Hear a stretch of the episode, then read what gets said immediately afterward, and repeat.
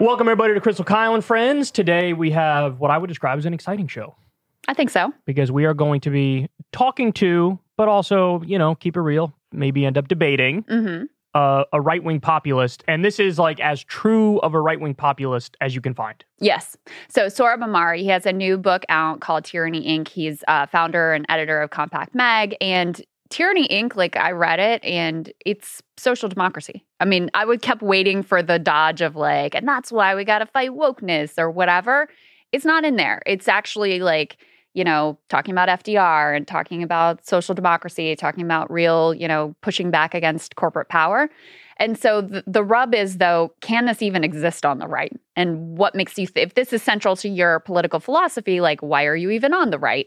Now he's a social conservative, so we'll talk to him about, you know, we'll talk to him about all these things. But it should be a very interesting conversation. Yeah, but I guess it's like, what do you value more, right? The social Right. conservatism or the economic leftism? And like, you know, if he's cutting in a particular direction on that, I think we have our answer. But anyway, we'll get into that with him. It should be really interesting. Yeah, for sure. Uh, but before we do that, man, there was when we were doing the uh, you know the pre-show prep and trying to determine what intro stories to cover. I this was the most I've ever had where I like couldn't narrow it down.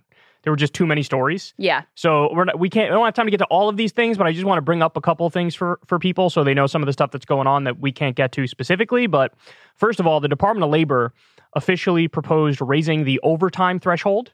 So currently, if you make over thirty-five thousand five hundred dollars a year, you aren't eligible for time and a half for working more than forty hours a week. So what they're doing is they're proposing that this goes all the way up to fifty-five thousand. So this would basically massively increase pay for overtime work for a significant percentage of the country, millions, millions more workers than it is right now. I mean, I would say you shouldn't even have the threshold, right? Yeah. Like I wouldn't have a threshold. Mm. But the fact that they're changing it from about 35,000 to 55,000, that's going to help a lot of people. Yeah, it really is. And apparently, the backstory with this was Obama tried to lift the threshold. It ran into some kind of technical difficulty. Then Trump dropped, you know, just left it alone and didn't do anything on it. And now the Biden administration is pushing it beyond where the Obama administration was going to do. And this comes on the heels of a huge thing with the NLRB, too, which will make it much more easier to unionize. So, some good stuff for workers coming out of the Biden administration genuinely this week. Yes. Now, not so good stuff for Rudy Giuliani though, because he uh, he forfeited the defamation lawsuit, which means he lost because he repeatedly smeared and defamed two Georgia election workers who were just doing their jobs, and you know he basically said like they cheated, they rigged the election, they stole it. We have them on video. He called them all sorts of terrible names. These Compared women him to drug dealers. It was horrible. they were threatened to the point where one felt like I can't even go to the grocery store. So apparently he has now lost that case, which is uh, honestly the first like big win vis-a-vis everything that went on around January 6th and the fake rigged election stuff. Yeah, and um, apparently he's in already in really dire financial straits because of um, all of the legal bills that are piling up. But this was this was really, if you read the details of this, Gross. it was really disgusting. These were it's a mother and a daughter. They were passing mints to each other while they're doing this civic duty, like going above and beyond as election workers, which you don't get paid to do, which they're doing out of like, you know, a sense of commitment to the community.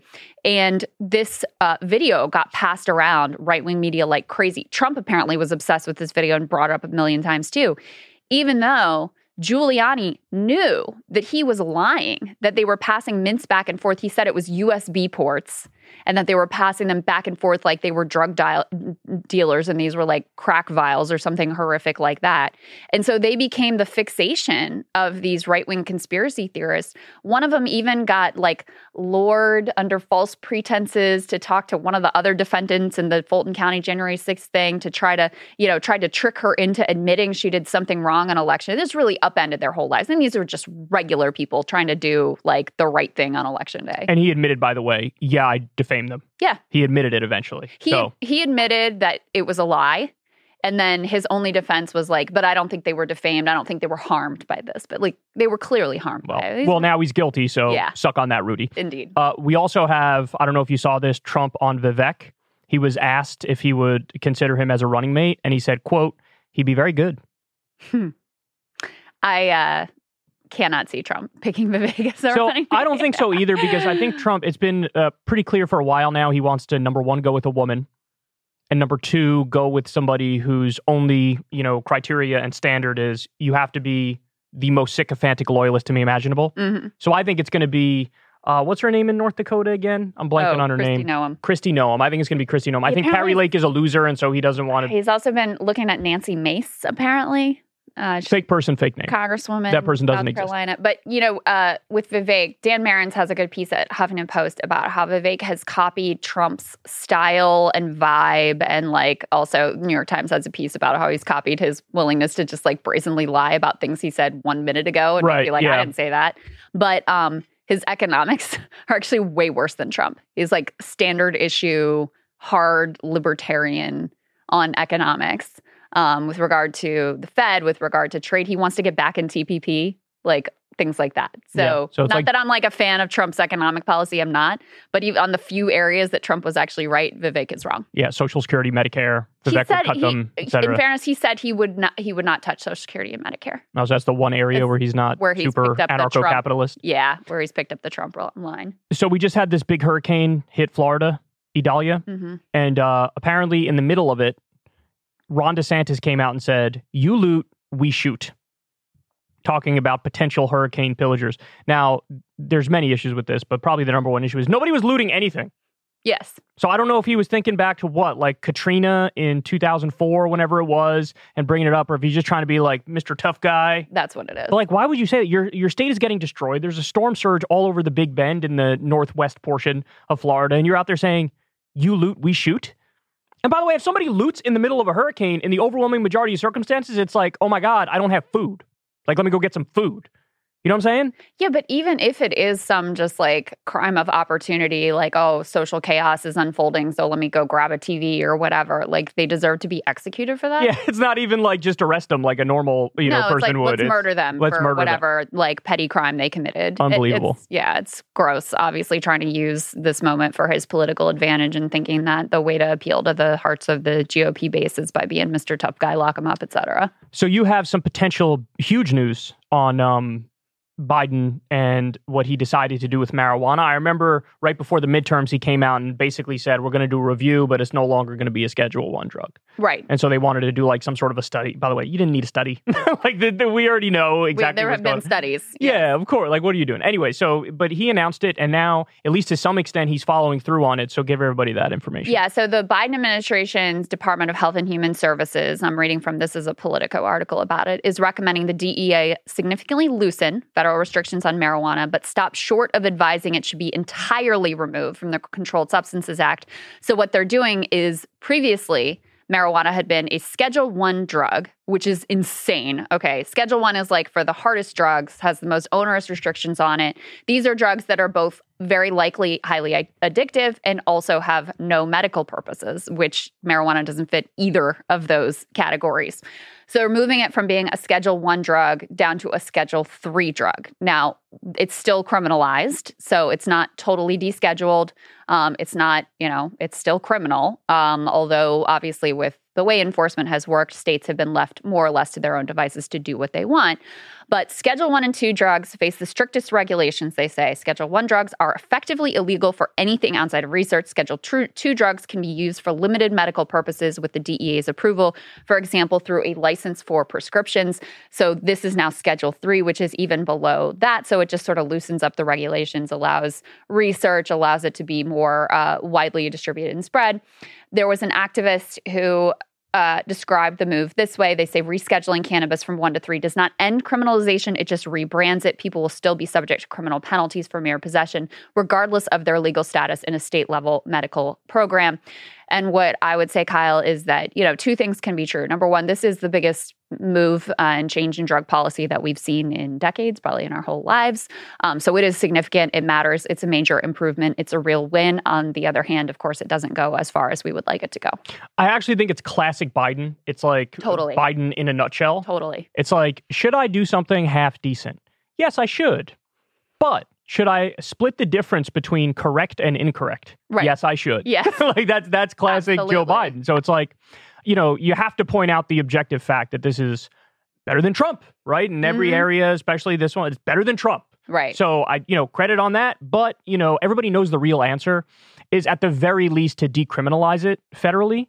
Um, really, I think the correct answer is to legalize it federally, so you, it's legal, taxed, and regulated.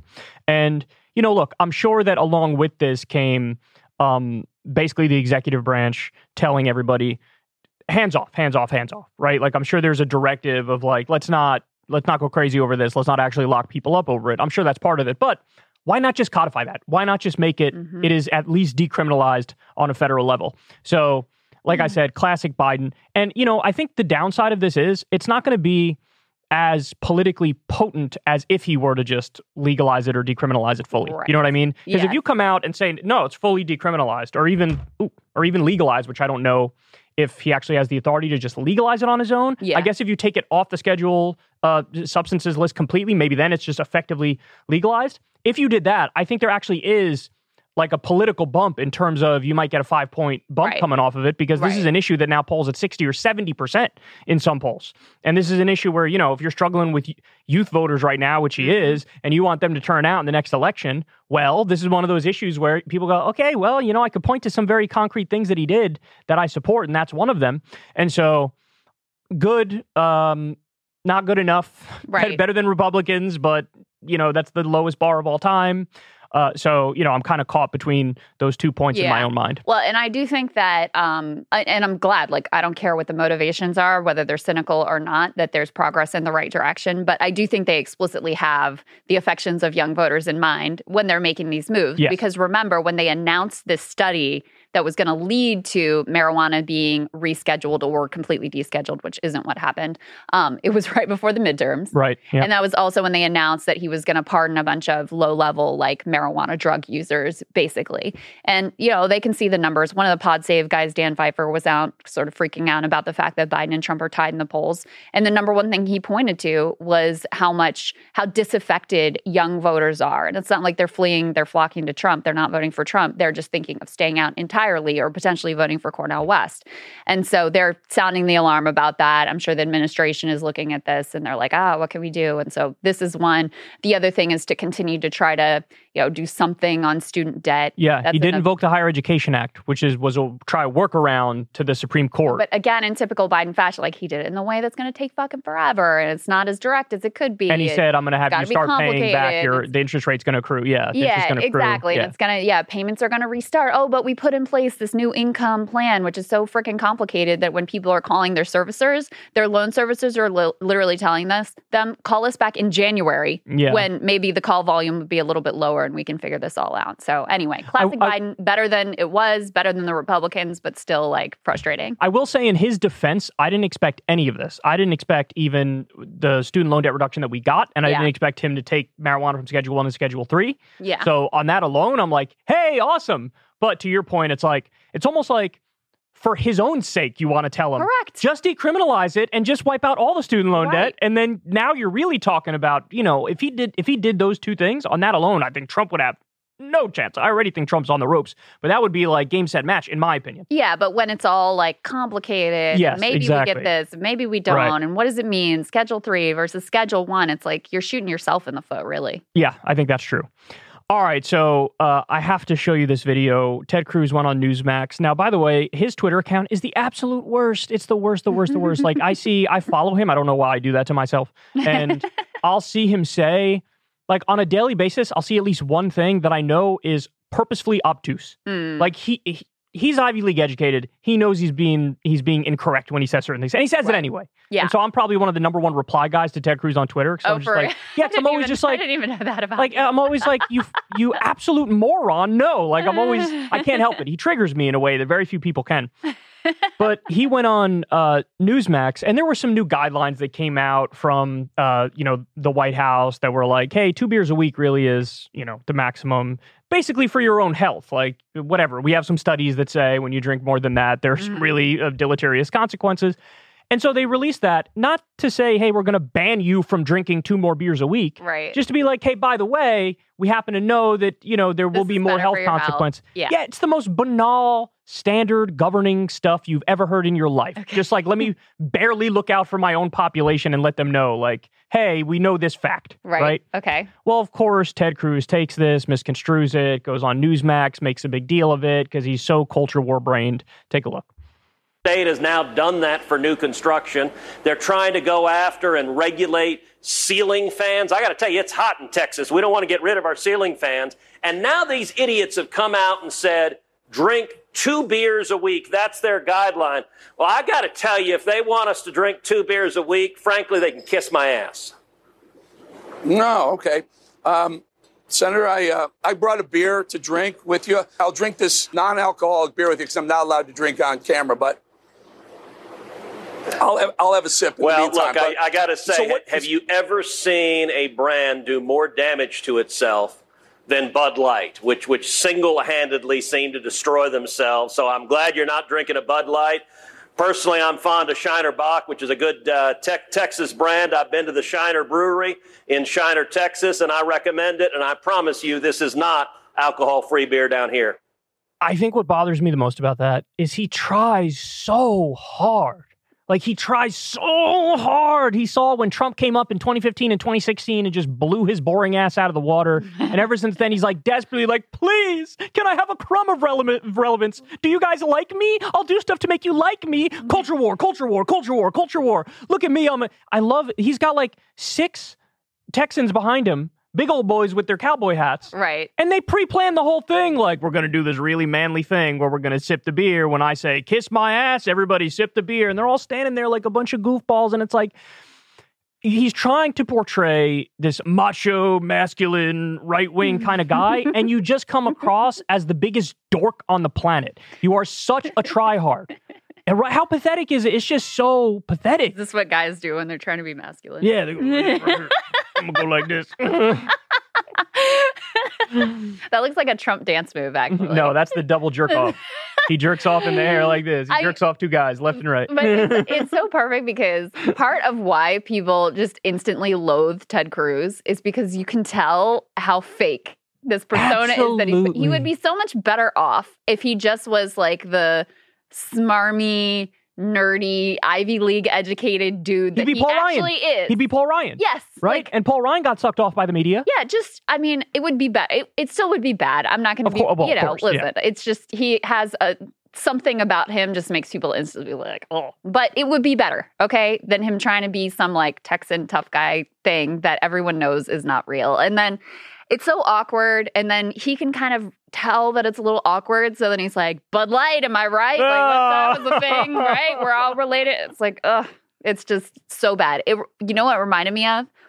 Remember the Elizabeth Warren launch video Yeah. with her trying to like Drink, drink the beer. a beer yeah. with her, and mhm. her husband is like trying to escape the care, like d- desperately doesn't want to be in this video and whatever. And it And had she that goes- same same energy. She says, I thank you for being here Yeah. to her husband. And then Trump later on that day tweeted, My favorite part of the video is when she thanks her husband for being there. He's supposed to be there. It's your house. the thing, and, and that's the thing is like Trump is an ass. Like Trump never tried to not be a rich businessman. You know what I mean? Like I was thinking about this with the Iowa State Fair. They all go to the Iowa State Fair and they wear their like flannel shirt, their jeans or whatever, even if they're Ted Cruz. And clearly, this is really uncomfortable garb for them. Like that was part of what his appeal was and is. Is he's like, no, I wear a suit. I brought my private helicopter. I'm going to give people a ride. I'm going to play into the character that I am. And, you know, that is, uh, I can't stand Donald Trump, but from a political perspective, way more appealing than this really obvious try hard crap that Ted Cruz is doing. the thing that I think bugs me the most about this is like Ted Cruz knows 100% without a doubt. They're not banning you from having more than two beers. But he pretends like that's the case. Right, And it's like, who are you kidding? right. I get you're trying to throw red meat to your base, but can you do it in a way that at least has a semblance of factual truth to it? this I looked up the ceiling fan thing too that he makes reference to there because I was like, what? A, this has got to be bullshit too. And so, in case you're wondering what the reality is here, um, apparently there's some new proposed standard that hasn't even been implemented about energy efficiency in ceiling fans that would cut fan related electricity costs by about 40% relative to the least efficient fans currently available. So that's the idea is like we're going to try to get more efficient ceiling fans put in place. But again, it's not like no one's coming to confiscate your ceiling fan.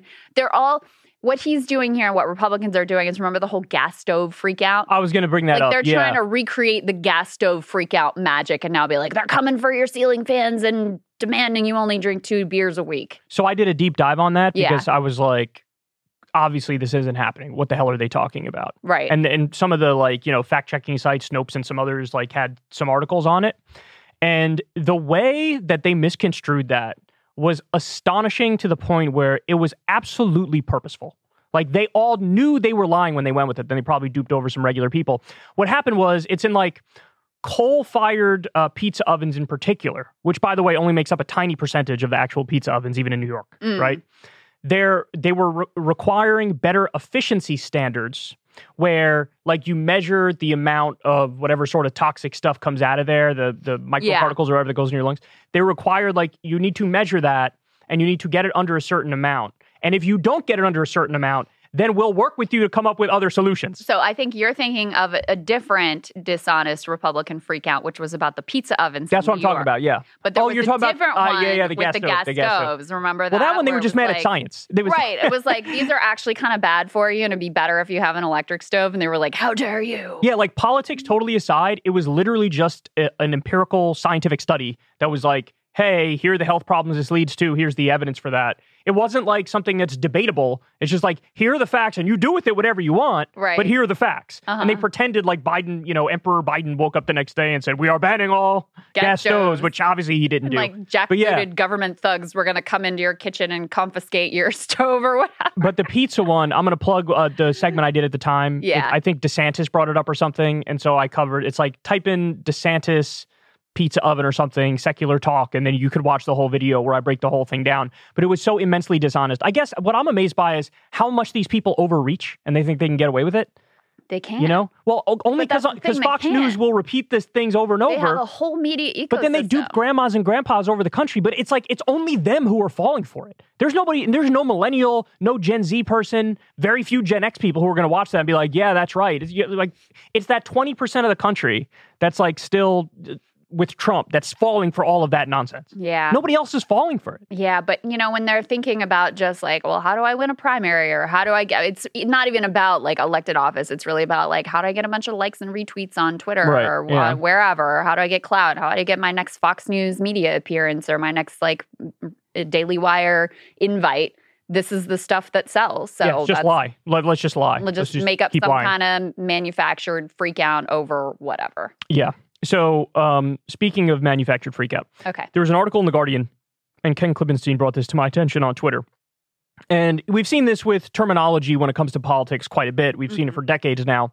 But he has an article here that goes through what should we call the homeless. hmm So the home the, the title is homeless, houseless, unhoused. That like it went from homeless to houseless to unhoused. That was the evolution of what it's politically correct to call homeless people. And um, I want to read you a passage from this article. They say some advocates think that the newer word doesn't go far enough. Homeless, houseless, unhoused, they're abstract and kind of euphemisms. I prefer house deprived, but it's a mouthful, said Jonathan Russell, Chief Strategy and Impact Officer at Bay Area Community Services. Community Services. so uh, Klippenstein tweets that out, and then right underneath it, he puts what is now the infamous um, CIA manual called Simple Sabotage Field Manual Yes. about strategic things you could do to undermine movements. And of course, he highlights the passage where they say, now, by the way, I, I highly recommend everybody read the whole thing because it's like amazing. You read it and you're like, oh my God, this is what happens on the left every single All Tuesday. the time. Yeah, like it's it's all like the if time. you think about like all the woke freakouts basically that take these organizations down it's like word for word out of this manual exactly. So one of the things that's in the manual is like you need to haggle over precise wordings. Hmm. And then if people don't agree to the new term you just made up, then you castigate them as, you know, right wingers and evil and bad and part of the problem or whatever. And it's like as, you know, he tweeted this out, I'm sure he's it's sort of tongue in cheek and he's joking, yeah but like I think he might be right. I think it might actually be. I, I mean, that's the point I'm at right now because sometimes you see these fights and it gets like so absurd and so ridiculous and so pathetic that it's like this has to be manufactured. this has got to be an op This has to be because nobody can be that dumb. I mean, I guess what happens is it could start as like a CIA op, and then there are some gullible people who fall for like the let's fight over the wording all day long. yeah You know what I'm saying? But I kind of think it does start as like an op. because who like y- you're just describing a category that exists and there's nothing about homeless in my opinion that is derogatory that has a negative connotation nothing Yeah. about houseless nothing eh, like so why are we even haggling over the wording like sometimes i understand if you want to update the terminology like there was a time where when we were kids they said illegal aliens are coming in the country Right. and then that was changed to illegal immigrants because you know it's like they're not aliens, they're Aliens. people like it's a way to try to dehumanize and say they're foreign Right. but then that was moved to undocumented immigrants. And now in a year or two, they're going to change it to something else when we're talking about the same concept. Yeah. And it's like at some point, can we just say this is a fair, objective descriptor? Like I think illegal immigrant is fair. I know they say, well, no person is illegal. But it's like, okay, you can use that terminology if somebody's coming into the country and they're not permitted to come into the country, you're allowed to use that. That doesn't say anything about their humanity or their worth. That mm-hmm. you, you know, you could be. In, fa- I'm in favor of a, a humane system that allows people in and abides by human rights, etc. But like, I still think it's fair to call it illegal. Like, in other words, I don't think the, these conversations don't matter. Like, what do we? There's no no change comes about from playing with the wording to the point of absurdity.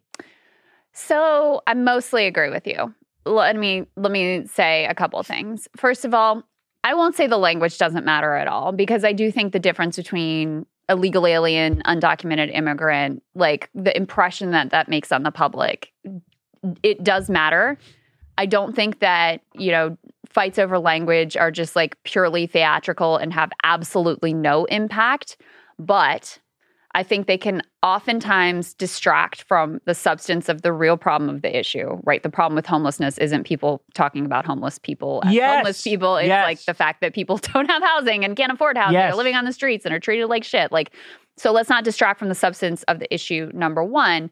And number two, let's have a lot of grace for people who, you know, aren't comfortable, don't like the new terminology or just aren't even aware the new terminology exists. Like I've not housing deprived, I've never even heard that before, right? So if you've got someone whose heart is in the right place who's trying to talk about an issue and they're using not the most up-to-date PC language, like let's also have a lot of grace for that. So I don't want to completely discard the idea that language matters. We both spend a lot of time thinking about our words. We, I spend a lot of time, you know, writing monologues and choosing my words and my language carefully.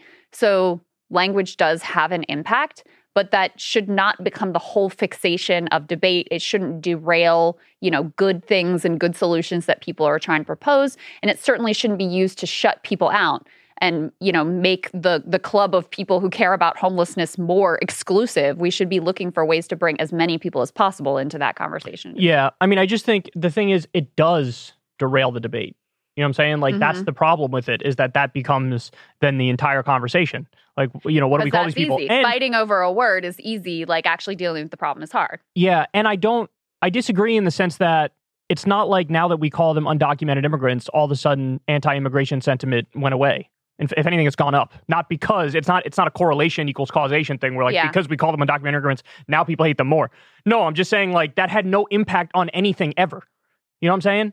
So I- don't get me wrong. I'm not saying let's use the most primitive language forever. That's not what I'm saying. But yeah I think the pace at which things are updated, even to the point where a term might be acceptable, but they want to change it anyway, that smells like CIA trickery to me. Yeah, uh, sure. Yes. But to go back to the immigration example, like, um, you know, we developed this term dreamers to describe people who were brought here as children.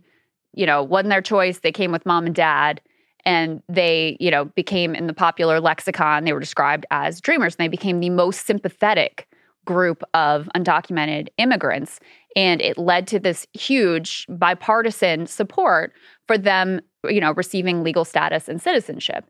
And, you know, I think that the compelling, sympathetic nature of their story is the core of that, but that you had language that was consistent with that, I do think helped. Right. I think that that helped. Whereas Republicans, you know, they they like to use this language of like anchor babies and they play their own games with language to try to demonize and you know make something sound really nefarious or like vote harvest ballot harvesting is another example of that so again i think in terms of popular sentiment and opinion language can make a difference but it's certainly not the end all be all and it certainly shouldn't be used to like exclude demonize et cetera people who are genuinely trying to participate in a conversation but maybe just don't like use the right word Yeah, I mean, I guess my counter argument is that I feel like on many, with many, uh, with a lot of terminology, we've already reached a place where it's like that's a good one, and then it's people are still like, no, no, no, no, no, that's actually problematic. And it's like, Well, Shut we up. also should just look at like housing deprived is a stupid word. Like it's not a good term. It's not good terminology. Even he acknowledges like this is a mouthful. It's like yeah, so don't pick it then. don't try to push in that direction of housing deprived.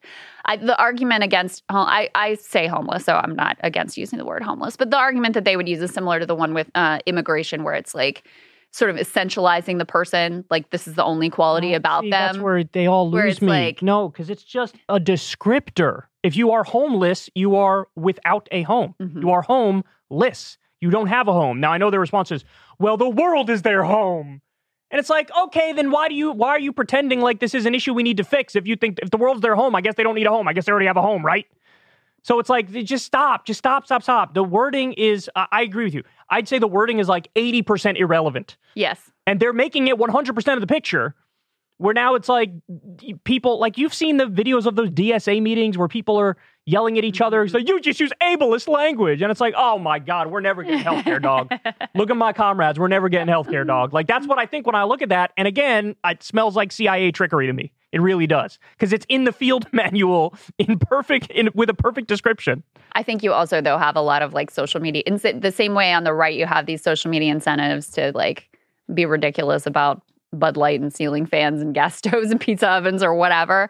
You know, there's there's a reward for being the person who like virtue signals the hardest and calls out the person who's not using the right language. I'm the et purest I'm the purest among us There's a oh you know nobody cares shut up shut up there's a, shut up shut an up online clout Uh, reward yes of course of for doing that. So there's also an incentive system that's in place separate and apart from the CIA op that has Sounds good. obviously launched this. Yeah. All right. Well, I- introduce our guest for us. Okay, so we are going to be talking to Sohrab Ahmari. He just wrote a book called Tyranny Inc., which I really recommend. I think it's very thoughtful and very interesting. And if you're an economic lefty, you probably find a lot to agree with in there. I know I certainly did. Um, he is on the right. Uh, I think he would consider himself populist right, and he's founder and editor of Compact Magazine, contributing editor to American Conservative Magazine, and contributing writer at New Statesman. And he joins us now. Sohrab Ahmari, welcome. Glad to have you. Thank you for having me. This is the first ever husband and wife podcast I've ever done. Oh, for real? You haven't been on with like Matt and Mercedes Schlapp or anything? Or Joe. Scarborough and Mika. Joe, and Mika. Yeah, there you go. There are some other other famous Oh, duos definitely. out there. Um, all right, so let's just jump into the book for people who you know aren't familiar with it, haven't read it. Explain why you wrote it and what is the central thesis there. Sure. So I wrote this on election night 2020 when um, it wasn't clear who had won yet by the time I went to bed. Um, obviously, I, I, I am a man of the right. And so I was cheering for Donald Trump. And one thing that was already clear uh, by the evening was that uh, the Trump GOP had not only consolidated the gains it had made four years earlier with white working class people, but had also made inroads among um, working class people of color, such that this buzzword of the multiracial working class and the idea that the GOP is now the main vehicle for the multiracial uh, working class became kind of viral that very night. And so, not long after that, I pitched a book to my editors at, at Random House, um, a book that would be a manifesto for a pro worker Republican Party. And so that's a very typical kind of Washingtonian book. I mean, I don't live in Washington, but it's a kind of typical, you know, here's what the GOP can do now, now that it's a working class party. But Mm. when I got around to reporting the book and sort of thinking through, especially thinking through not just um, you know the immediate politics, but what had gone on the pa- previous four years under Trump himself, and in a longer frame of let's say since the New Deal order and its collapse and the rise of neoliberalism, it seemed to me that writing a, that kind of a manifesto book would be putting the heart the cart before the horse, um, because many of the f- kind of barriers to working class flourishing um, in the past generation or two has been put put up um, to a large extent by the Republican Party. Um, I would also add to that uh, list of culprits like the neoliberal Democrats of the Clintonian era, but it's really kind of we're talking about um, changes in the political economy wrought by the Reagan Thatcher model. And so it seemed, yeah, premature to write a manifesto. So instead, what I wrote is a book that um, is geared at a general audience, and its central thesis is that Americans are all too, you know, kind of are, are used to thinking about coercion and tyranny as only what government does to us, especially in recent decades, when in fact we are enveloped by, surrounded by, confronted by coercion in the private economy. And precisely because the kind of reigning neoliberal ideology, especially promoted by, you know, kind of the Wall Street Journal editorial page where I used to work, uh, by um, lots of business schools and kind of orthodox uh, economics, et cetera, that ideology says precisely because the coercion we face in the private economy is a quote unquote private problem, that therefore it cannot be subjected to you know dem- democratic deliberation democratic give and take due process public accountability you know all the things we associate with a decent political order are removed from our reach when we're dealing with like an employer or, a, or a monopolistic seller in a market or a big tech company what have you. Um, so that's the basis thesis of the book, and that's its origins as well. So I have to say, I'm pretty intrigued by your your political story for a number of reasons. Uh, you mentioned Trump early on there. We can come back to him a little bit later, but I wanted to like zoom out for a second. First of all, I've never heard a right winger talk like you just talked about the economy right there. Literally never. Um, so, on what issues would you say you're more on the left, and on what issues are you on the right? I know the typical answer is economically, you're more left. On social issues, you're more right. But lay that out for me in more detail. Like, where do you fall on guns? Where do you fall on abortion? Where do you fall on gay marriage? Give me some specifics. I think uh, it, it is fair to describe me using current or conventional political labels as economically uh, left. Sometimes people say economically liberal, which is annoying because economically liberal often or has rightly historically been seen as you're pro free market, you're a classical liberal. Right. Um, but pollsters use this kind of fr- phraseology of economically liberal, which means roughly like coordinates with your pro New Deal, your pro entitlements, maybe your pro um, um, government run healthcare, which I am. I support Medicare for all, and culturally conservative. Um, to me, that's not a contradictory posture. For one thing, um, there's a lot of voters in in out there in American society who roughly fall on that um, kind of corner of the political spectrum. And second, I mean, more fundamentally, I'm a, I'm a Roman Catholic, and um, despite the efforts of, of a, a, lot of conservative ideologues to present Roman Catholicism as just perfectly lined up with Paul Ryan, Mitt Romney world worldview, Paul, Paul Ryan, Mitt Romney thought, it's not. You know, it's much more complicated. Uh, the church embraced collective bargaining as a necessity given um, the nature of labor markets after the Industrial Revolution. It did that in the 19th century. A hundred years ago, uh, the American bishops put out a statement basically calling for um, an economy in which a single breadwinner should suffice to um, mm. run a family and so on and so forth.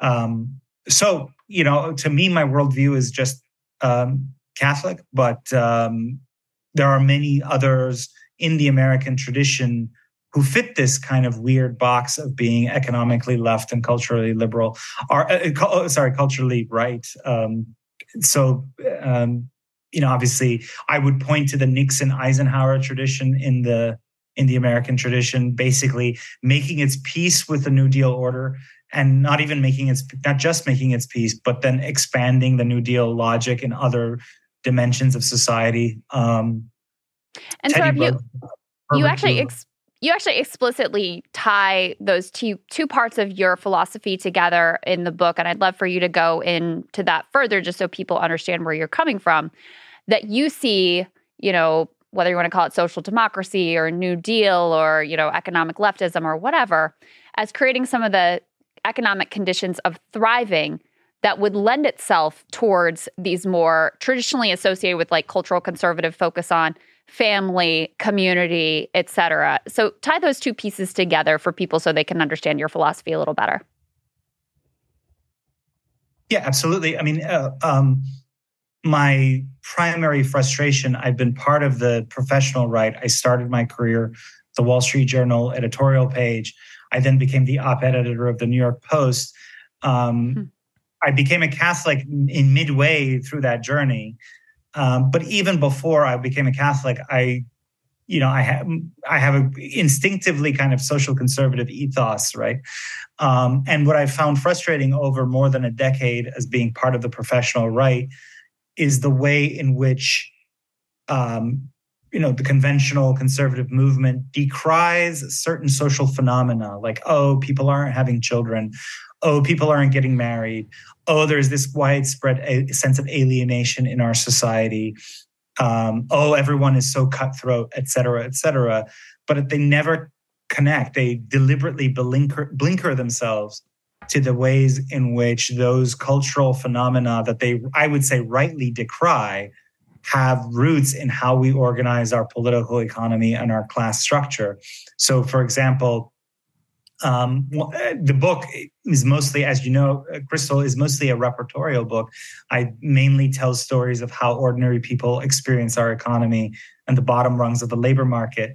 And so I begin with a chapter on what's called by sociologists scheduling precarity. I tell the story um, of this woman who is a Massachusetts woman working for restaurants, and they all now use what's called just-in-time scheduling, where a human resources algorithm sometimes, or sometimes just the employer using their own judgment, will schedule the worker for just those hours when they might be high demand, and then otherwise cancel shifts or do what's called clopening shifts, where the worker shows up for the first two hours of the shop being open, and then again for the last two hours when it's closing, when there's need, there's demand. Um, if you had a more regular schedule for workers, the employer and employee would roughly equally share the costs associated with periods of low demand. But in the past few decades, we've shifted all the costs associated with per- periods of low demand in the service industry onto the back of workers. And so if you have someone as this woman, Alicia Fleming, who had a child, then life becomes a nightmare when you're dealing with algorithmic just in time human resources scheduling. Why? Because um, you're scheduled for a shift, but then it's suddenly canceled, so you don't get the wages, or it's suddenly scheduled and it's not enough time for you to set up, uh, you know, childcare. So right. then you you can't take the shift. Um, and either way, you're in this kind of constant period of being harried, not having a sense of regularity. And that's about a third of service workers in the country receive less than a week's notice of their upcoming schedule. So if you think about what that does to a life, and if you're a social conservative and you want you know moms be moms to be able to make ends meet and you want them to be able to spend life spend time with their children with any kind of regularity what does that do to the mother and child and is it any wonder as in fact studies show that the children of workers who are subjected to this kind of just in time precarious scheduling are more likely to be anxious, to display feelings of guilt, to act out in school, to have violent kind of temper tantrums, etc. It doesn't take a rocket scientist to connect the causal dots. It's because mom can't spend regular time in any kind of meaningful way, way with the with the child. And then you add elder care you add other things that make up a life. You know we used to have we used to be able to offer workers more regular scheduling. It's purely the determination to maximize gains for the employer at the expense you know like all the costs associated with low demand have to be borne by the worker whatever that That's means right. for, for life. So social conservatives worry about those effects, right? They're like, oh, kids are acting out in school, kids are alienated, kids are alone, kids report feelings of guilt, etc. But they dare not then say, what is our class structure? And especially the kind of really cutthroat, efficiency maximizing neoliberal model might have to do with that. So this is why I find you really interesting. So you're basically making a conservative case for FDR's economic policies, which is something that you know, I greatly appreciate as somebody who's on the left and makes an argument for FDR's economic policies. So uh, I just want to run through uh, what I'm surmising here from what you're saying, your your positions may be, and then get you to respond, correct it where I'm wrong, etc. Um, it sounds like you're pro union. Sounds like you're for a higher minimum wage, for universal health care, as you laid out, uh, money out of politics and ending the corruption, a better, stronger social safety net. I'd say that's where you fall economically, and then socially. Uh, would you say you're like I know you're pro life, so on abortion you're you know pretty solidly with Republican politicians. Guns, I, are you pro gun? Are you um, anti immigration or for at least more restricted immigration? Or are you against gay marriage? I'm curious where you fall on those. I'm happy to run through some of those. Sure. Um, on guns, it's never been an issue that that exercises me. Like it's not a it's not a fundamental issue for me. Um, but you know, at the New York Post, uh, we ran an editorial. Um, the headline was basically "Get rid of these weapons of war." Um, I actually did not write that editorial. It came down from the top. A lot of people might be surprised to know that um, the leadership is, at News Corp, specifically Rupert Murdoch, thinks American gun laws are pretty crazy.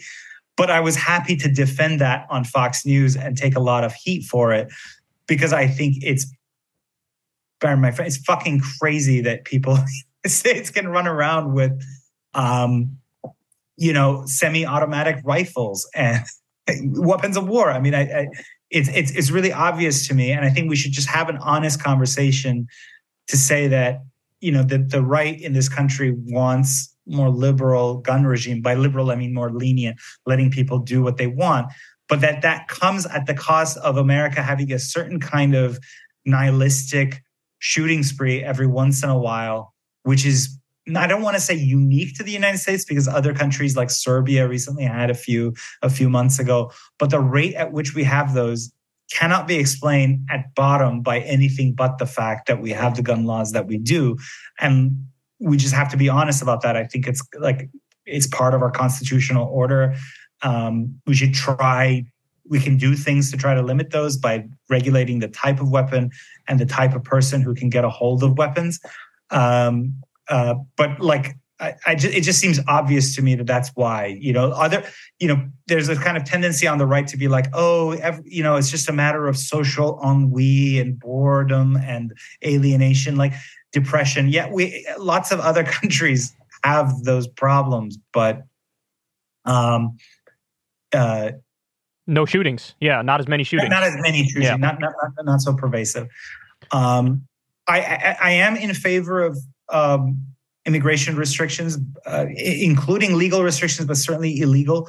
I think that that used to be a pretty widespread position on the labor left. It's only a relatively recently that, um, as the Democratic Party has become more pro open borders, um, you know, the AFL-CIO and others have gone along in part, and that's a separate question in part because so dependent labor unions are on the Democratic Party. Um, so they have to go along with every issue, I, I suspect. But the bottom line is that um, if if you have this sort of hyper exploitable reserve army of labor that's always willing to work for less and is hyper uh, vulnerable, then um, that's not good for that's not good for wages for native workers. It's not good for those people. Um, I also, I mean, I have the sympathy for people, especially in border communities who sense that there's like no sense of order over who comes over the border. Um, I reported on the European migrant crisis uh, in 2015 16. I was working for the Wall Street Journal at the time, based in London. And precisely because I'm Iranian and I, Iranian heritage and I speak Persian fluently, they sent me out to report. And actually, the journal, as, as you may know, has a pretty open borders worldview for its own kind of neoliberal reasons and i was i went out there to try to write like a write a sympathetic story but as i embedded more and more among these persian speaking mostly afghan migrants um, i saw a lot of violence breaking out between them. And i could see from the point of view of let's say people in the balkan states who are on the front lines of the european migrant crisis in again 2015 16 being like what the hell? Like you know this is destabilizing in various ways. And then for people you know, in Germany and Sweden, which are the, often the recipient states, again, working class people being like, well, this puts a, this puts pressure on my wages, this puts pressure on my benefits. Um, and I would just say that the New Deal order, Kyle, that you mentioned, um, that um, uh, you know we both celebrate, coincided with a period of of relatively low immigration. Um, so I'm not like you know and anti-immigration as such. I think the country needs it, but I think we should reconfigure certain things. Certainly, the kind of lawlessness at the border is not good.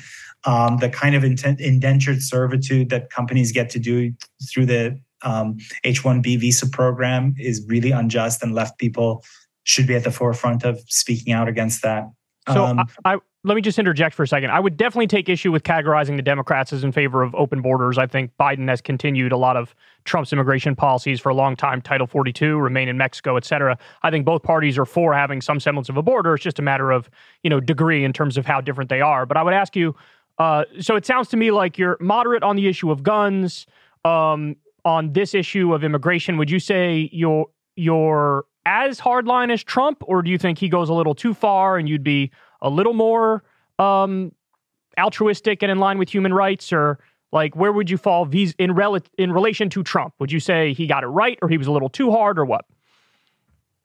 Well, I just think that um, the remain in Mexico policy is right for many reasons. Again, because I reported this uh, in the European context, and it really isn't that different. Um, you know, when you signal that potentially if you could just make it across the border, you will be integrated into the society, into into a kind of shadow labor market and society.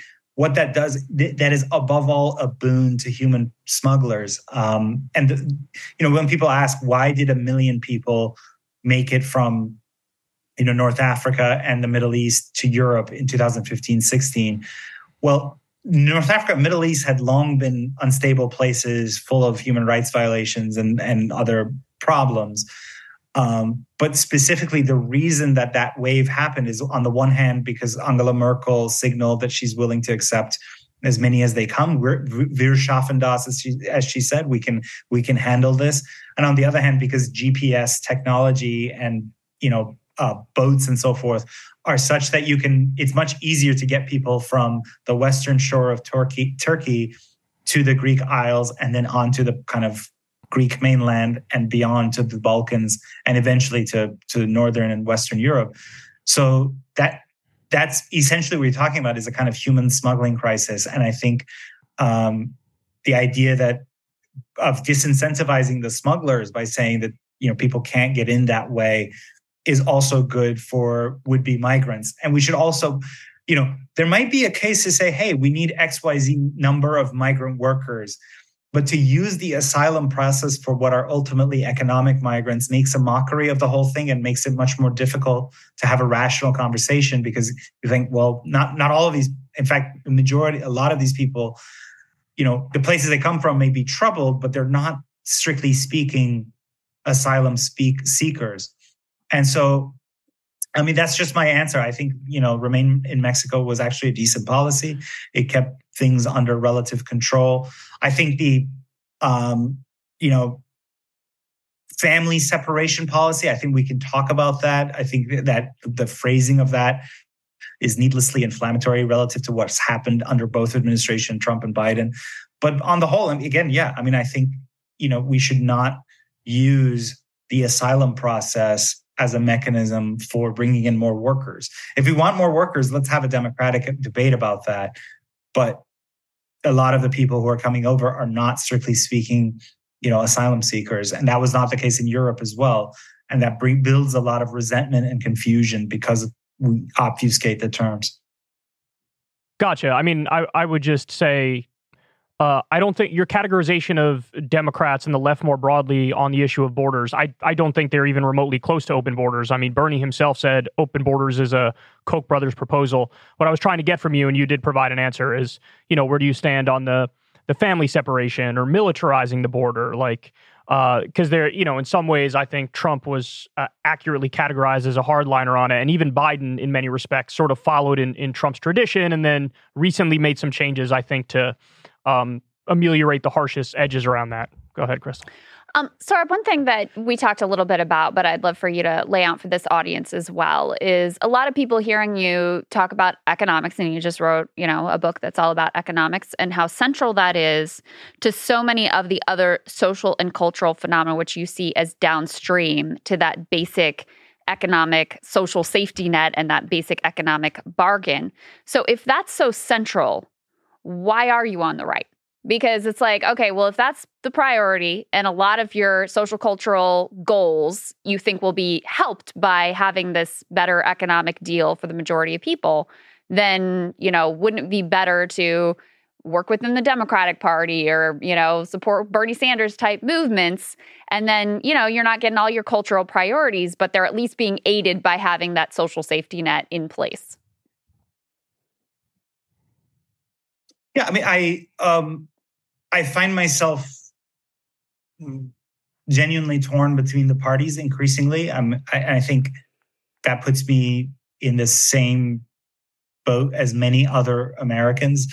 Um, you know, if you think about a lot of Americans, there may not be where I am on certain cultural issues. I just want to be honest with the audience here. Like I'm pretty devoutly Catholic, and that puts a barrier about coming on fully to the left, at least the left as it is today, um, as a matter of as a matter of conscience. Honestly, mm-hmm. um, it's like, like abortion is just kind of non-negotiable for for Catholics who.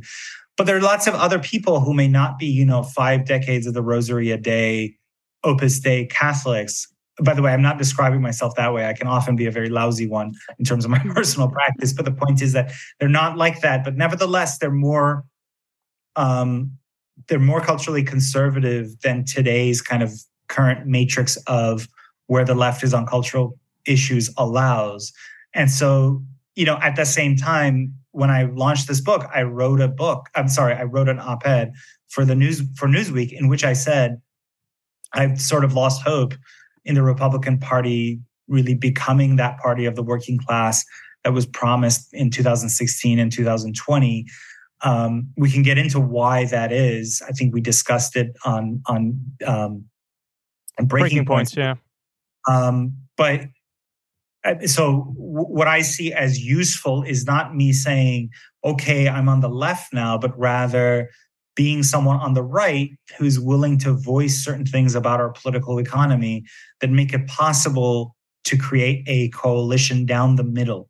Because what we have to remember is that economic reform in this country happens coalitionally. It, ne- it, it never happens that just like one side realigns and smashes the other in the face, but rather these complex coalitions come up, come together. So, for example, the New Deal coalition brought together, you know, high WASP gentry.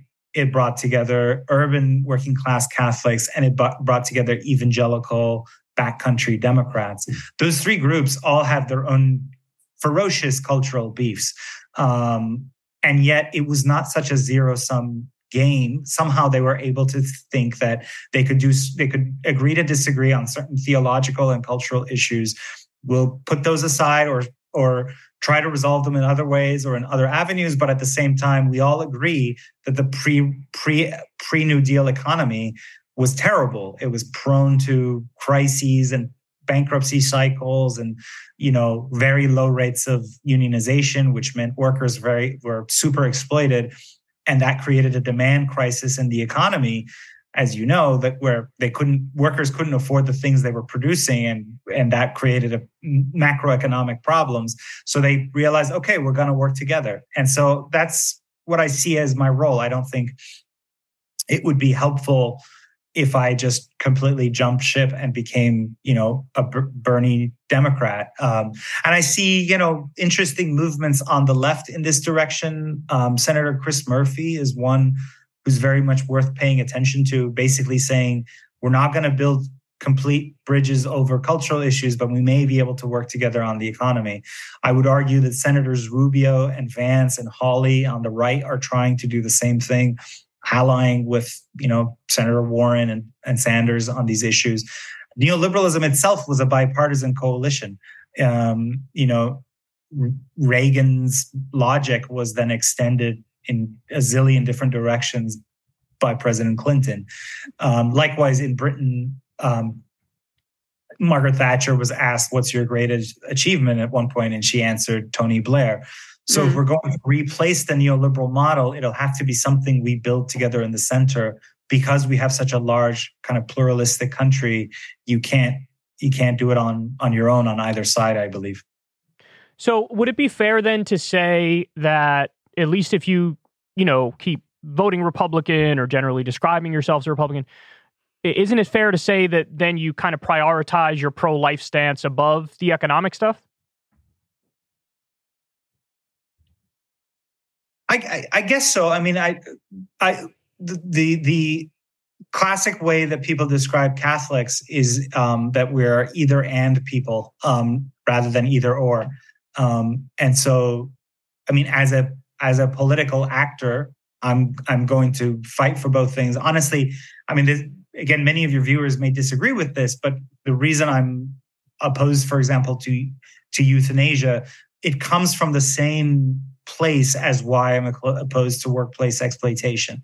Um, it's the same moral logic, right? In, you know, euthanasia is this practice that um, if if if put into practice, is uh, is happening in some uh, some states and some Western European countries and Canada, can bring a lot. Well, although it looks like choice, in practice, it can bring down a lot of pressure on the vulnerable. Has been, you know, this has been documented in Canada, where uh, medical providers look at people who are vulnerable and tell them, you know, there is this option of medically assisted suicide, and so you know, why is that a bad thing? Well, because you can have ever more groups of people whose worth is denigrated by health systems on the basis of the fact that you know there is this other option.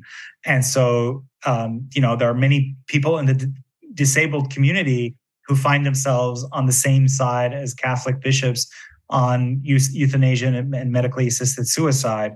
And so my, point is that they come from the same place. And so it, it's very hard for me to be given this choice where i'm like what do you value more?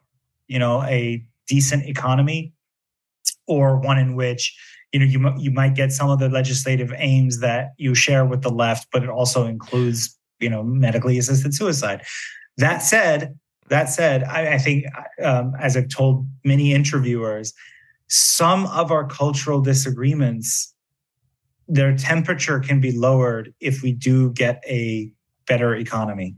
So what I mean by that is right now what we have is a is a low wage high welfare society. What that means is not that the benefits that the welfare benefits that we offer are actually very generous quite the contrary they're quite miserly but it just means that as a share of the income or you know lower income people need to make ends meet welfare can take up up to half in the united states half of fast food workers can't make ends meet uh, without public benefits. A quarter of college adjunct professors can't make ends meet without public benefits. And that's bad in all sorts of ways. But the one is cultural way that it's bad is a lot of people think unless they can get a certain kind of credential job, they're going to be part of that utterly precarious, miserable lot of Americans and we don't have enough of those kinds of kind of information based credential oriented jobs in this country and we may not have them in the future either. And so what a lot of people end up competing over is over their kind of cultural resentments and grievances. I am this i am that. Mm. that builds up this kind of tension over identity. But if we can build an economy in which you know there are working class jobs that are safe and secure and people can take care of their elderly parents people can take care of their kids people can afford to get married maybe take a oh you know god forbid they can make a vacation sometime and so on then it will lower the temperature of some of our cultural disagreements. I don't want to kind of give too rosy a picture. Some of these are so fundamental they're philosophical issues over which reasonable americans will always disagree. But some other ones you know what republicans call woke um, and conversely, I think some kind of rising white identity politics on the right, both of their temperatures can be tamped down, I believe, if we if we did have a better economy. And there are you, you can be a conservative on the sort of deep fundamental issues like euthanasia, abortion, et cetera, and still work to bring about that kind of an economy in other respects. I don't see that as contradictory. Yeah, I mean, I think that's true. I've made that argument before. You've made that argument before. It's actually a common uh, left wing critique. So, a couple things there.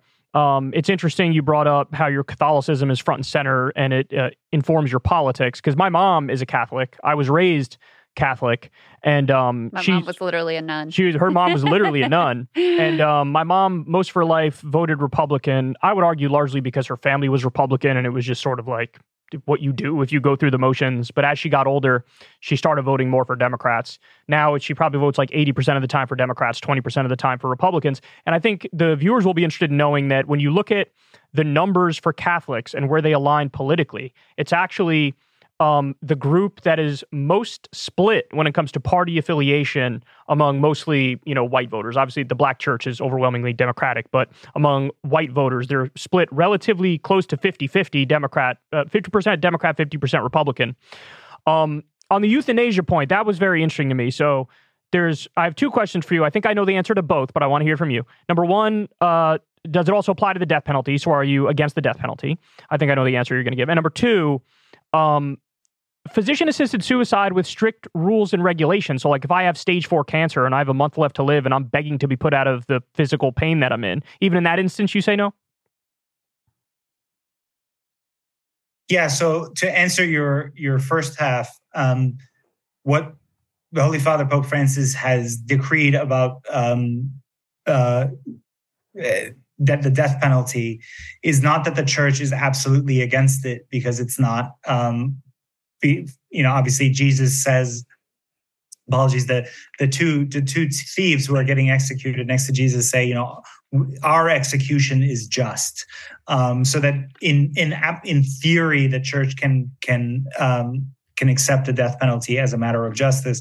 But what Pope Francis has said, which I think is reasonable, is that under modern conditions, we have enough other ways of, you know, correcting crime, right, or to, to making victims of crime whole, and at the same time preventing uh, criminals from criminalizing from, from victimizing others, and at the same time, given the risks of unjust executions, you know, potential people who aren't guilty being executed, that given all that, that in practice the death penalty is opposed, and I think that's you know I there there is this expression um, among Catholics that Rome has spoken, the debate is over, and so I I follow that quite strictly. Um, credit, euthanasia, credit. Though, I, I, and euthanasia, though, I would say that um, the, sorry, the expression is that Rome has spoken, the cause is finished. I wanted to give mm. the the correct one. So um, on euthanasia, though, no. I mean, I think I'm I'm absolute about that, just because I I you know I did a lot of reporting on this in Belgium, Luxembourg, these countries in Europe. The Benelux countries in Europe were the first to to legalize it, and it just never no matter how many guidelines you put in place it just never stops so that you know in some of these countries you now can get medically assisted suicide um, for depression. Um, i reported on this uh, uh, this belgian man from the kind of dutch half of belgium whose mom was offered offered medically assisted suicide for for dep- purely for depression which is an episodic condition. And so i just i in my heart of hearts, I believe that it's one of those things where you, if you open it up, it'll just keep, it'll keep expanding, uh, especially given the kind of logic of um, scarcity that underpins, especially the neoliberal order, where it's like there are all the more reasons not to treat people with expensive conditions.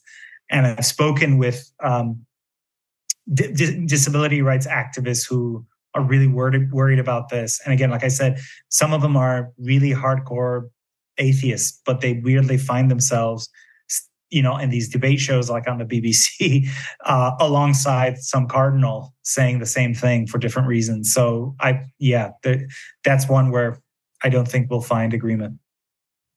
Um, I want to ask you about how much hope you have within the Republican Party in terms of your economic positions. And I wanted to get you re- to react specifically to the rise of Vivek Ramaswamy and a lot of, especially online interest in him. He's the person who has adopted the sort of Trump vibe and has certainly defended Trump very strongly and said he would pardon him and, you know, has kind of changed his tune on January 6th. And now he just stridently, stridently agrees with Trump on all this stuff. And so he's sort of seen as a Trump clone. But on economics, he's much more libertarian. And there's an article I'm going to read from uh, uh, Daniel Marans over at the Huffington Post, tracked some of this down. It's a very g- good and interesting look at Vivek's actual economic philosophy. And he writes Lost in Ramaswamy's provocative rhetoric and self styled image as a Trumpian maverick, however, is a world of difference between him and Trump on questions of economic policy. Unlike Trump, Ramaswamy supports free trade, unfettered legal immigration, wants to deprive the Fed of its mandate to reduce unemployment, and sees deregulation and tax cuts as the sole means with which to help struggling workers. And what I'm curious about your reaction to his rise and his economic stance is do you think that a lot of the Republican Party, what they learned from Trump isn't, you know, the pieces of his economic philosophy that I see as mildly better than other Republicans? Like, for example, I'm not going to cut Social Security, Medicare, and I'm going to take a different approach on trade.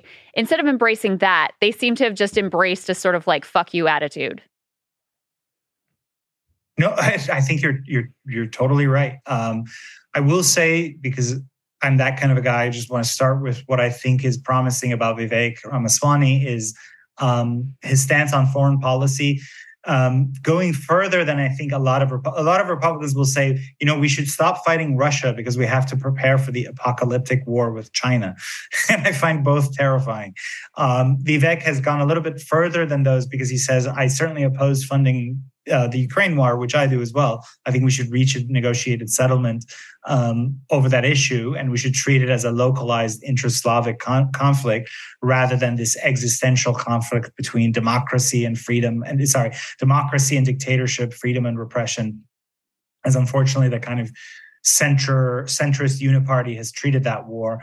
Vivek not only goes further. I mean, he says even with Taiwan, you know, he thinks of defending Taiwan as an issue of manufacturing because we need semiconductors, but that beyond um, you know if if semiconductor manufacture returns to the United States or we find some other source, he would um, he would not be so absolute about you know going to war over Taiwan, and I think that's pretty salutary. And it certainly drew a lot of heat from like conventional Republicans like Nikki Haley at their recent undercard debate, as um, President Trump's campaign characterized it.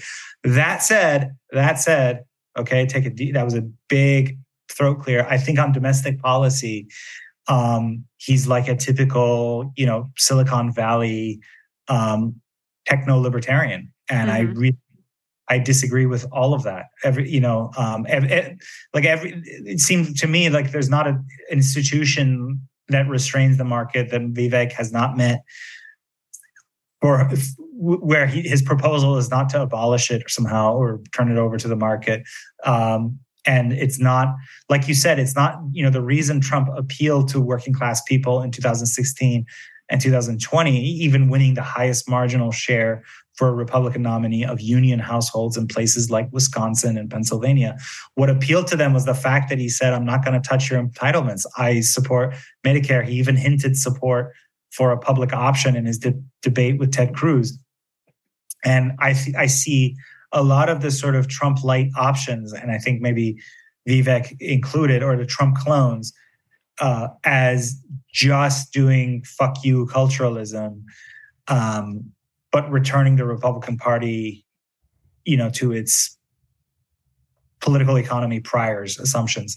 Um, and so yeah i mean i definitely see that in vivek. It's like and what is what is it that's causing that? Because that's what i'm trying to get at is like i'm not sure that they're wrong actually that because i mean look trump came into office. He did some things that were different on trade and china et cetera. But he also gave a giant tax cut to the rich that was crafted and written by paul ryan and the heritage foundation. And nobody said boo about it. Um, they still love him for it. They're not complaining about it. They're not concerned about it whatsoever. So what are the barriers in the Republican Party to any sort of like real shift in terms of the economy and discarding those old Reagan Thatcher type priorities? I mean, there's like a few sociopathic billionaires who, have, who wield an enormous amount of influence. Um, right. one. But more important, and this is very uncomfortable to talk about, I think I've been the only person on the right who's been willing to say this, and on the sort of new right, populist right, is the is more so than the than the few sociopathic billionaires is the fact that the power base of the Republican Party is what you might call small or regional capital. Um, it's not like Disney or Wall Street or whatever. Those those actually have complicated relationships with the with the Democratic Party. It's like the I always use this stereotype, but it's actually very apt and accurate. I'd argue. Um, the power base of the Republican Party is formed by the guy who owns a chain of car dealerships in a particular region and goes to the rubber the proverbial rubber chicken dinner where the Republican Party toasts the self-made man. And it's the or the small time rich as New York Magazine's Eric Levitz calls them. And that character is most hostile to labor unions to any kind of government regulation he or she has the sense that um, definitely there are big corporations out there that are quote unquote woke and they enjoy government privilege whereas you know they themselves are like fighting individually in the market. And if only i got rid of the sort of regulations and restrictions on market behavior that these bigger actors enjoy then we would have a good economy right? And that's their mentality um, that figure is extremely influential in the Republican Party at the level of like its you know individual caucuses at you know in in somewhere like Iowa or something like that. And even as the Republican Party is bringing in more and more working class voters, working class people are not organized within the party the way that the small business people are mm. and the mm. small capital is. And so they don't find a voice within the Republican coalition the way organized labor has a voice within the Democratic coalition. Now, I would argue, and I think you guys would agree, that organized labor's voice has been too diminished within the Democratic coalition, but at least it is an organized voice. But so long as the Republican Party is dominated by small and regional capital, and these new voters who are alienated, they may be Teamsters or whatever, but they're not like um, they're not active in the Republican Party in the same way as their brethren are within the Democratic Party then the tone of the party will be set by capital. Just use capital broadly. I mean, I, let's be unabashed. It's a reality. So I, I want to. This is like the overarching question that I have for you, which I keep coming back to. So if you compare and contrast Biden's record with Trump's record, I I don't even think it's close. Like in terms of which philosophy is more uh, in alignment with the point of your book. So for Biden, he did student loan debt reduction and he's still fighting for it with the Higher Education Act. Cut $1,400 stimulus checks, did project labor agreements that helped 200,000 construction workers, did $15 minimum wage for 400,000 federal employees and contractors. He did the PACT Act to get health care for veterans who were exposed to toxic burn pits. They added 800,000 manufacturing jobs, and that's largely due to the IRA and some other pieces of legislation like the CHIPS Act. They did a 15% corporate minimum tax rate. You know, I look at his economic record and I compare it with Trump. Trump destroyed the Consumer Financial Protection Bureau. He killed the regulations that were supposed to go into place against the predatory payday loan industry and dropped the court cases against them. He his number one legislative accomplishment was cutting taxes for the wealthy, where 83% of the benefits went to the top 1%. Given that economic record, don't you think it's more likely that Democrat you can make Democrats more socially conservative than it is for you to try to make Republicans more economically populist. In other words, aren't like the Democrats closer to where you are, where you have more of an impact on them? Because, for example, Biden's in favor of the Hyde Amendment, right? He didn't lift a finger to try to make Roe v. Wade law nationally, even though there's a lot of posturing about that. So, aren't you just like closer to the Democrats than the Republicans? I mean, I would, in some ways, in the picture that you painted, I would, I would go further, right? Like, in the book, I tell the story of how the Trump administration really, through by appointing you know Justice Gorsuch and the kind of majority that it forged in the, uh, um, the Supreme Court, and then you know what Trump's Solicitor General did expanded, for example, the use of commercial arbitration in the workplace, which is a really unjust thing. You know, commercial arbitration where two merchants of relatively equal bargaining power agree to adjudicate their disputes um, you know, not by using going at like a typical traditional court, but they agree to have like a neutral mediator who's cheaper and it all moves faster. They they agree before forming their agreement that that's how they're going to resolve their disputes. That's perfectly fine. It's very old, but since the Reagan era, you know the Supreme Court has gradually expanded arbitration to situations of vast bargaining power. Where I tell the story of this um, uh, this uh, Ernst and Young employee named Stephen Morris, who was owed two thousand dollars in unpaid overtime under the Fair Labor Standards Act by Ernst and Young, and he sued. But the only way to rationally vindicate his rights under the Fair Labor Standards Act was to do a class action. Otherwise, you know the what the what the firm was going to do is have him spend two hundred thousand dollars on a commercial arbitration process to individually just recover $2,000, which is economically irrational. Right. Nevertheless, the Trump administration insisted that he should go through the private arbitration process. And then the Supreme Court, by a five to four vote, upheld that outcome, saying that, well, he had freely contracted. By the way, it's interesting that, like, he had been employed for some time at Ernst & Young. And then one day, Ernst & Young sent an email saying, uh, if you show up to work the next day, you agree to commercial arbitration for your disputes. You can't do class actions. Jeez. That is not you're not freely agreeing because most people again in the real in the real economy most people sh- show up to work the next day because they have like mortgages to pay and food to put on the table for their kids. Um, but that's the kind of weird um, utopian vision of how labor agreements or economic agreements in general work in the like classically liberal or libertarian theory, which a lot of Republican justices and judges actually believe is how the real market works. Um, but at any rate, I just gave you an example of how um, the promise of the populist promise of the of the Trump era was really left unfulfilled. Um, I would say to to his credit, I mean the the decoupling from China and questioning free, from free trade was something that was bipartisan orthodoxy in the mid 2010s. Trump comes along and challenges it ferociously, and now you know the Biden administration has not only not um, you know lifted the tariffs he imposed on Chinese goods, but he's even sort of expanded or accelerated mm-hmm. the decoupling, which I think is good for for many reasons. Um, so I mean that's no small beer. We should give Trump uh, credit for that. But in terms of like any other element of the Biden administration compared with Trump, I'm totally with you. National relation, uh, NLRB, National Labor Relations Boards are better under uh, under Biden. The Inflation Reduction Act, I'm actually one of conservatives willing to say it's good. Like if the Chinese are investing in green tech, so should we, and that could actually yield high wage jobs. Uh, the CHIPS Act is fantastic, and I've supported. I'm on the record, like in the New York Times, saying good things about these things. But I just think that like there will always be a right, and the left-right dynamic is is a, is a, a fundamental reality of politics, at least in the modern era.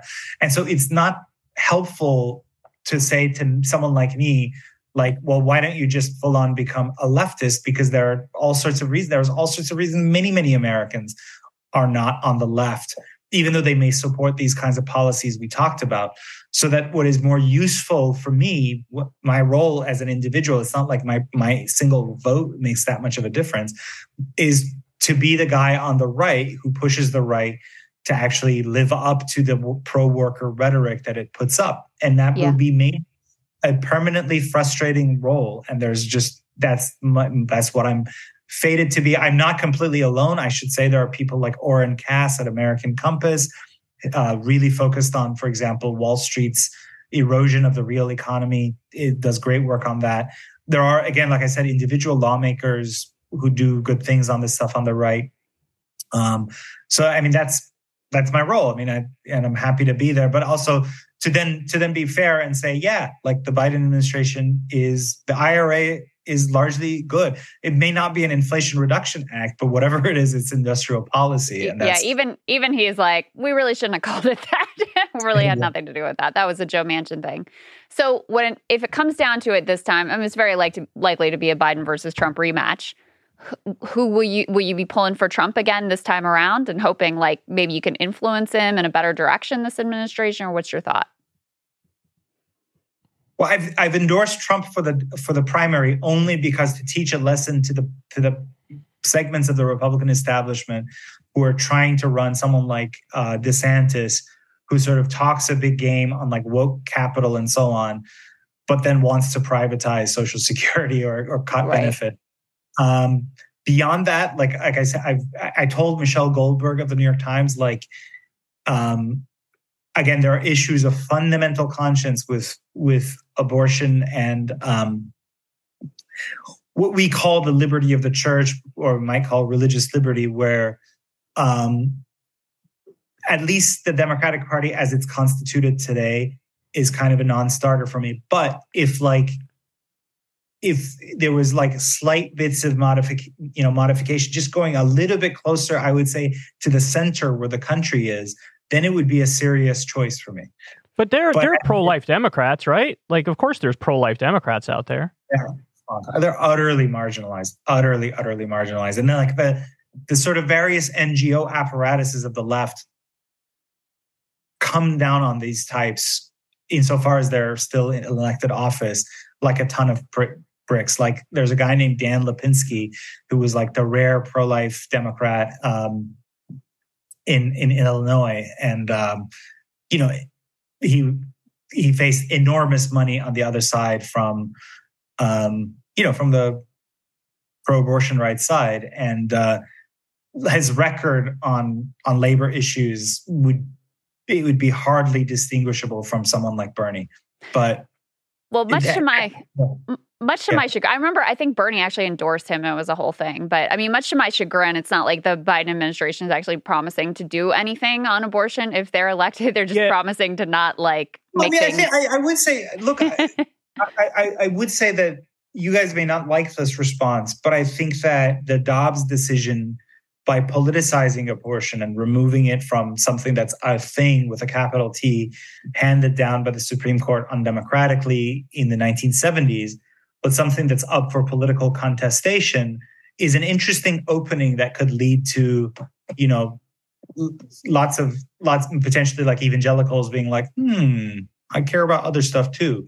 Um, so there's just interesting, but it, it just means that like again, like I, you know, uh, it, it it may shock some people who know my work to say this, but like if we can all be a little bit less dogmatic, we could get to a healthier place.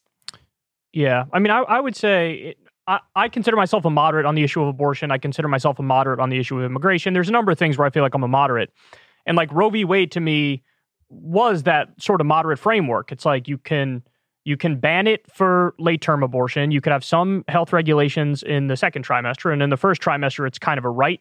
That's how I viewed it. When I look at a guy like Biden, like I said, he's in favor of the Hyde Amendment. So he doesn't want any federal government money going towards abortion. They might talk a big game about like protecting a woman's right to choose, but then he doesn't lift a finger to codify Roe v. Wade. Even under Obama, they had a supermajority and nobody lifted a finger to codify Roe versus Wade. So I guess, just you know, really, just to be really clear, the regime you're describing is not Roe. It's the Casey regime. Um, Roe is pretty extreme.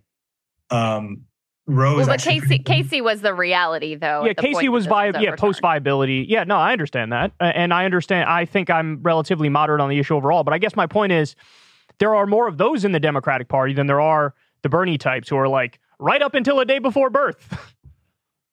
yeah, I mean, I, I would just say that it certainly in the Democratic electorate, people you know, you'd be shocked at the degree to which there are people in the Democratic electorate who would be not exactly where I am on this issue, but who would mm-hmm. maybe um, they could contemplate a national 15 week, uh, or maybe a little bit longer, a little bit shorter.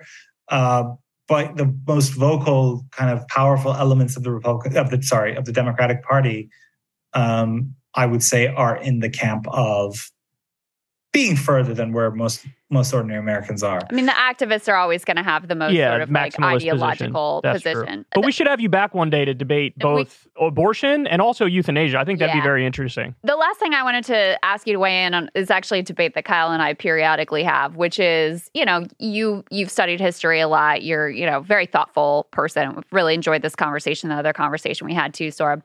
Do you think that the neoliberal era is ending?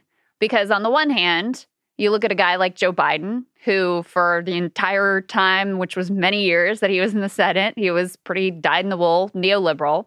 And now he's done some things that break with that model. You know, certainly maintaining the Trump China policy and even pushing it further. That's an example. Uh, trying to push forward student debt relief. That's an example what he's done with union. I mean, the, in my opinion, the Biden NLRB is like the best reason to support him. What they just did with regards to um, union organizing is is absolutely huge and potential game changer. So you see some breaks there. Trump, I mean, there were a million failures that you lay on as well as anybody else, but there were some breaks there with uh, Republican orthodoxy. So on the one hand, you say, all right, maybe there's this break in neoliberalism. On the other hand, you know, it's the same powers that be that have a lot of sway and a lot of influence within both of the major political parties. Um, so, how do you see that question, Sohrab? I do think we're entering a post neoliberal order, and um, the Biden administration is the best piece of evidence for that. Not just the policies you mentioned, but the the famous speech which I praised at the time. You remember by Jake Sullivan. Yep. I think two, three months ago, where he said that the Washington consensus has been a failure at home and abroad. The Washington consensus is basically a byword for that neoliberal model of ultra efficiency. Oh, we don't need to manufacture our own stuff. We can just have a services based economy and, you know, working class people can all become information workers or service workers and that's it's just as fine as in the, is you know heavy industry, for example, and we're manufacturing. And so I think that really tells you something. I think the question is what kind of post neoliberal order do we get? For example, you could have versions of it that are at this as even as we might like its political economic ramifications. Um, if you don't want war uh, or pointless wars, at least you could mm-hmm. have a very kind of militarized post neoliberal order that like yes you know maybe union union density rises to 12% from where it is now which is even after the current strike wave it's only about 6 7% in the private economy. That rises to 12% but it implies like a permanent war footing with you know much of the global south or or what have you. I think that would not be desirable. So i think it's just really important to to shape what we want. And i think those moments where we have these weird flex moments in history is when um, you know in American politics we've been able to push through enduring reforms that just do well by ordinary people. I think that's what we everyone wants around this conversation. I mean, I mean the three of us. We all want that, and so we should work on our, on our sides, on our respective sides, to achieve that because these these windows are brief, and you could have a you could have nightmarish post neoliberal models, to be honest. And oh, yeah.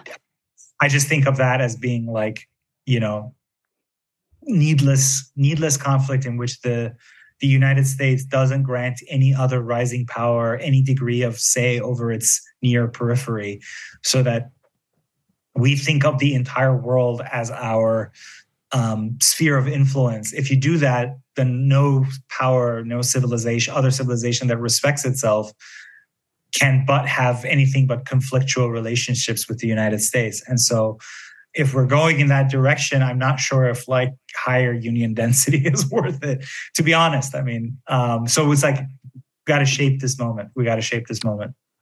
Yeah. So, in conclusion, th- thank you so much for joining us. I think it was a really interesting conversation. Everybody definitely check out the book Tyranny Inc. Uh, it's great stuff.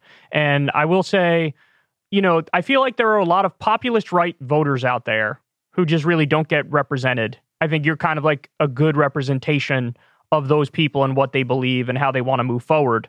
Um, and, you know, credit because I think among the people, there are many of these folks, but I think among the so-called populist right politicians, I think they're totally full of it. I think they talk more about the problems than the solutions. They don't actually agree on the solutions that you actually do agree on. So I want to give you credit for being a genuine and honest voice on this front. And I think everybody should definitely check out your book. Thank you, guys. Thank you both. Yeah, it's our pleasure. Thanks, Sohrab. All right, that was Sohrab Ahmari, a really interesting guy. Um, there were times where I wanted to debate him, but he would just immediately be like, "Yeah, that's right." I was like, oh man. you know what I mean? Like I'd ask a question. Don't you prioritize abortion over everything else, over the economic stuff, if if you vote with the right? And he's like, Yeah. Yeah, I was guess like, so. all right, well then I can't debate. You're just admitting the thing that I was trying to get you to admit. You did it right away. you know what I'm saying? Well, I, I think he's a, you know genuinely trying to sort these things through and genuinely holds a worldview that is widely represented among the populace and completely unrepresented in Washington. So There's literally up in nobody in strange place. Washington who thinks like he thinks. Actually, the closest to him would be like Biden or Bernie, Yeah. because again, like when I go through Biden's economic record, he's like, yeah, those things are good. I mean, the part of why I think because right after Trump was elected, there was this whole project of like populist right and what's some different ways to approach Fake. economics from the right and whatever. It was fake among the electeds, but there was genuine like think tank movement around that in an effort to spin up some new conservative pol- uh, publications that were, you know, thought leaders in terms of, you know, industrial policy and things that could happen on the right. These were genuine things that happened. But what became complicated was that Biden basically adopted the you know populist right economic policy which is a lot of industrial policy you know labor unions those sorts of things. And so it kind of left them with little ground to still be in opposition to biden and very few were willing to be honest enough as Sohrab is to admit like oh, i actually think some of these things are good. Like if you're a, on the right and you're a conservative and your whole thing is hating on the democratic party you're not really supposed to say that. So when i started reading the book um, and I was familiar with Sohrab and I've read some of his articles and whatever, but I still had the thought as I'm reading the book, like, where's going to be the catch? Like, where's it going to Yeah. be like, and that's why we need to get rid of the woke HR department or whatever, you know, I, or, you know, and that's why ESG is bad or whatever is the normal dodge for Republicans who try to posture like they're anti corporate power, but really they're not anti corporate power at all and it wasn't there. I mean, it just it genuinely wasn't there. If it was just that book, you would ha- be hard pressed to find. There might be something in there about you know line about immigration or something that would be like, eh, but you'd be hard pressed to find anything you disagree with in that book. So for him to have that view and then marry it with this, I mean, he's he's a true believer on the cultural conservative stuff. It's just a very unusual, unique perspective that you don't hear honestly articulated anywhere. Uh, well, what did he say when you said if it's Biden or Trump, who would you vote for? What was his answer? he he was like, I'm not sure, basically, because he Yeah, said he's see, been endorsing like- Trump in the primary, which makes sense given his worldview. Because I do think everybody else in the Republican primary is worse on economics. Who's better in the Republican primary on economics? No, it's that none of Trump them are. is. They're almost like all equal. Like I get that. Uh, Trump is modestly better on trade. He's modestly He's not better modestly on better on trade. He's better on entitlements. I don't think he's better on trade at all. There was a he net outsourcing of 200,000 jobs under his administration. Yeah, but compared to the other Republicans, yeah, I mean, I support the he Trump. lost jobs. He I said, I'm the the anti-outsourcing guy. And then he jobs were outsourced. Yeah, but like I mean, like his ten percent tariff plan now. What? uh, It's not even like he's going to do. it. It's all sort of fanfic because with Trump, you know, like you're but not going to get saying. a lot. Like, so the But- thing I can't get over is he's not, he's not, he's willing to criticize Trump Mhm. and the populist right, but he's not willing to be like, yeah, it was a total con. Like he's not those things at all. yeah, And that's my biggest issue. And also, it almost seems like it should be more of a conversion story that he's telling. It's like, and that's why now I'm a Bernie Sanders supporter, but it doesn't But end what with that. about the different view on trade is real. What's that? The the different approach on trade under Trump versus under you know every other Republican. That is true. That's real. Then why was there a net 200,000 jobs outsourced? If you're the anti outsourcing guy, your policies needed to reflect no more outsourcing or bringing jobs back, and it didn't. But there's always just been this, you know, pro NAFTA, pro like open up, uh, open up free trade, and But he renegotiated and whatever. Yeah, he re- it didn't really change anything. But yeah, his- it was a giveaway to pharma too. But I think his his China trade policy was modestly better and changed the sort of thinking and consensus in Washington. I think that's fair. I think that's true. I- But then when you get to the choice between Biden and Trump, it's like it's not even close. It's not even close. And by the way. I was sort of underselling it how uh, conservative Joe really is on some social issues. Joe's Catholic too. Well, he's just very much like of the uh, put the culture war on the back burner. Pers- I mean, he really hasn't done much in terms of But he's gotten crap. cultural. Uh, his priorities have been largely economic. I know that, but he's also gotten crap from the very pro abortion people because they're like, you're not pro abortion enough. Well, I agree with that. No, I, I I understand, but I'm Yeah. saying like that he should be like, and that's why he's my guy. You know what I mean? Like it's just it goes right up to the point of like two plus two equals, and then he walks away. It's like no, it equals four. yeah. you know what I'm saying? But he sees his role. I'm trying to be fair to him because he's not here. To He sees his role as converting people on the right, but I he guess sees that's his role as trying to forge a new consensus beyond the neoliberal order. And if your view of history, and I think this is accurate, is like, you know, more important even than which party in, is in power is which paradigm is dominant. So, you know, during the New Deal era, Democrats and Republicans, to a large extent, both bought into the basic priorities of the New Deal. During the neoliberal era, Republicans and Democrats both bought into largely the same tenets of the, you know, neoliberal consensus. And so he's saying, I want to be part of forging a better post neoliberal consensus. And that's going to take people on the right and people on the left. And so that's how he sees his role more so than saying, like, okay, but Biden's better. Listen, I, I understand where you're coming from. I'm just trying to articulate the way he sees I it. I understand, but the point I would make to him is, but then wh- the people who should be your primary enemy, your primary opponent, the focus of your ire, are the con man, fake populists on the right, like Josh Hawley. Like he's a total fraud. He Mhm. pretends like, oh yeah, I'm a populist, and then he voted against raising the minimum wage. It's like if you are somebody on the populist right, you would be most pissed at Donald Trump for being a fake populist and at Mhm. Josh Hawley for being a fake populist. You understand what I'm saying? Yeah, I do. So like if that's your goal, your goal is no, I want to make the I actually want to make the right populist. It's like, well, you go guns blazing first and foremost at the ones who were liars and frauds and con men and pretended like they were going to do that and didn't do that. Instead of sort of soft pedaling it and saying, I agree with all these things, and also I'm still going to endorse the guy who turned out to be a total fraud. Mhm. I'm not saying he's insincere. I'm saying if that is your goal, then you should really, really, first and foremost, try to focus on making the fake populists on the right become actually populist by saying, God damn it, you said this thing, do this thing, you didn't do it. I think he would say that he is doing that. I think he would say that is what I'm trying to do. Is I'm that's why I'm going on conservative talk shows. That's why I wrote this book. That's why I write these, you know, op eds to try Trump to push push the, right. Like he endorsed Trump. Who would he endorse? Nobody and be like, they're all con mans. And actually, maybe for my ideology, I think Biden's better. like, because you, I feel like we see this a lot of times on like the Dave Rubin line of like, why I left the left. Let me tell you why they're so bad and why I'm going this way. And then like, this is the closest we get on the left side of the aisle. It's like, look, I'm still kind of on the right, I'm still, but I will say left wing ideas are better. But I'm going to try to make the right adopt the left wing ideas. But look, he was honest about abortion is really important to him. well, that I do feel that's like a that's key moral issue. that's so his he best can't just response. like he can't just like discard that. And That's his you best know, response. it's But- not my ideology, but uh, that's that's honest. No, I agree. I think that's that's his best uh, response. But what I'd also say is like, then write a book on abortion too. You know what I mean? Like if that's your main thing, like it's like the book should be here's my thoughts on abortion and here's why this supersedes all other issues. I mean, he could write a book on whatever. He Of course, he could write a book on whatever he wants, but don't you like if that's the thing you care most about? It's just weird think that the book was about economics. written Right? and uh, spoken on cultural issues in the past. Yeah, I'm sure he well. has. I'm I- just giving him a hard time. I'm just giving him a I hard can, time. I can tell that. Yeah, but it's because my my autistic brain is like just struggling to grapple with the totality of the, you know, because he is. He's like, I believe in FDR policies, and I will say that very clearly. But I'm just also socially conservative, and I just I see a total hostility to that on the right. And the closest thing to his politics are some Democrats who actually embrace the economic stuff and are halfway there on the social stuff. Yeah, You know what I'm saying? yeah. But if abortion is murder and that's like a red line issue for you, what are you going to do?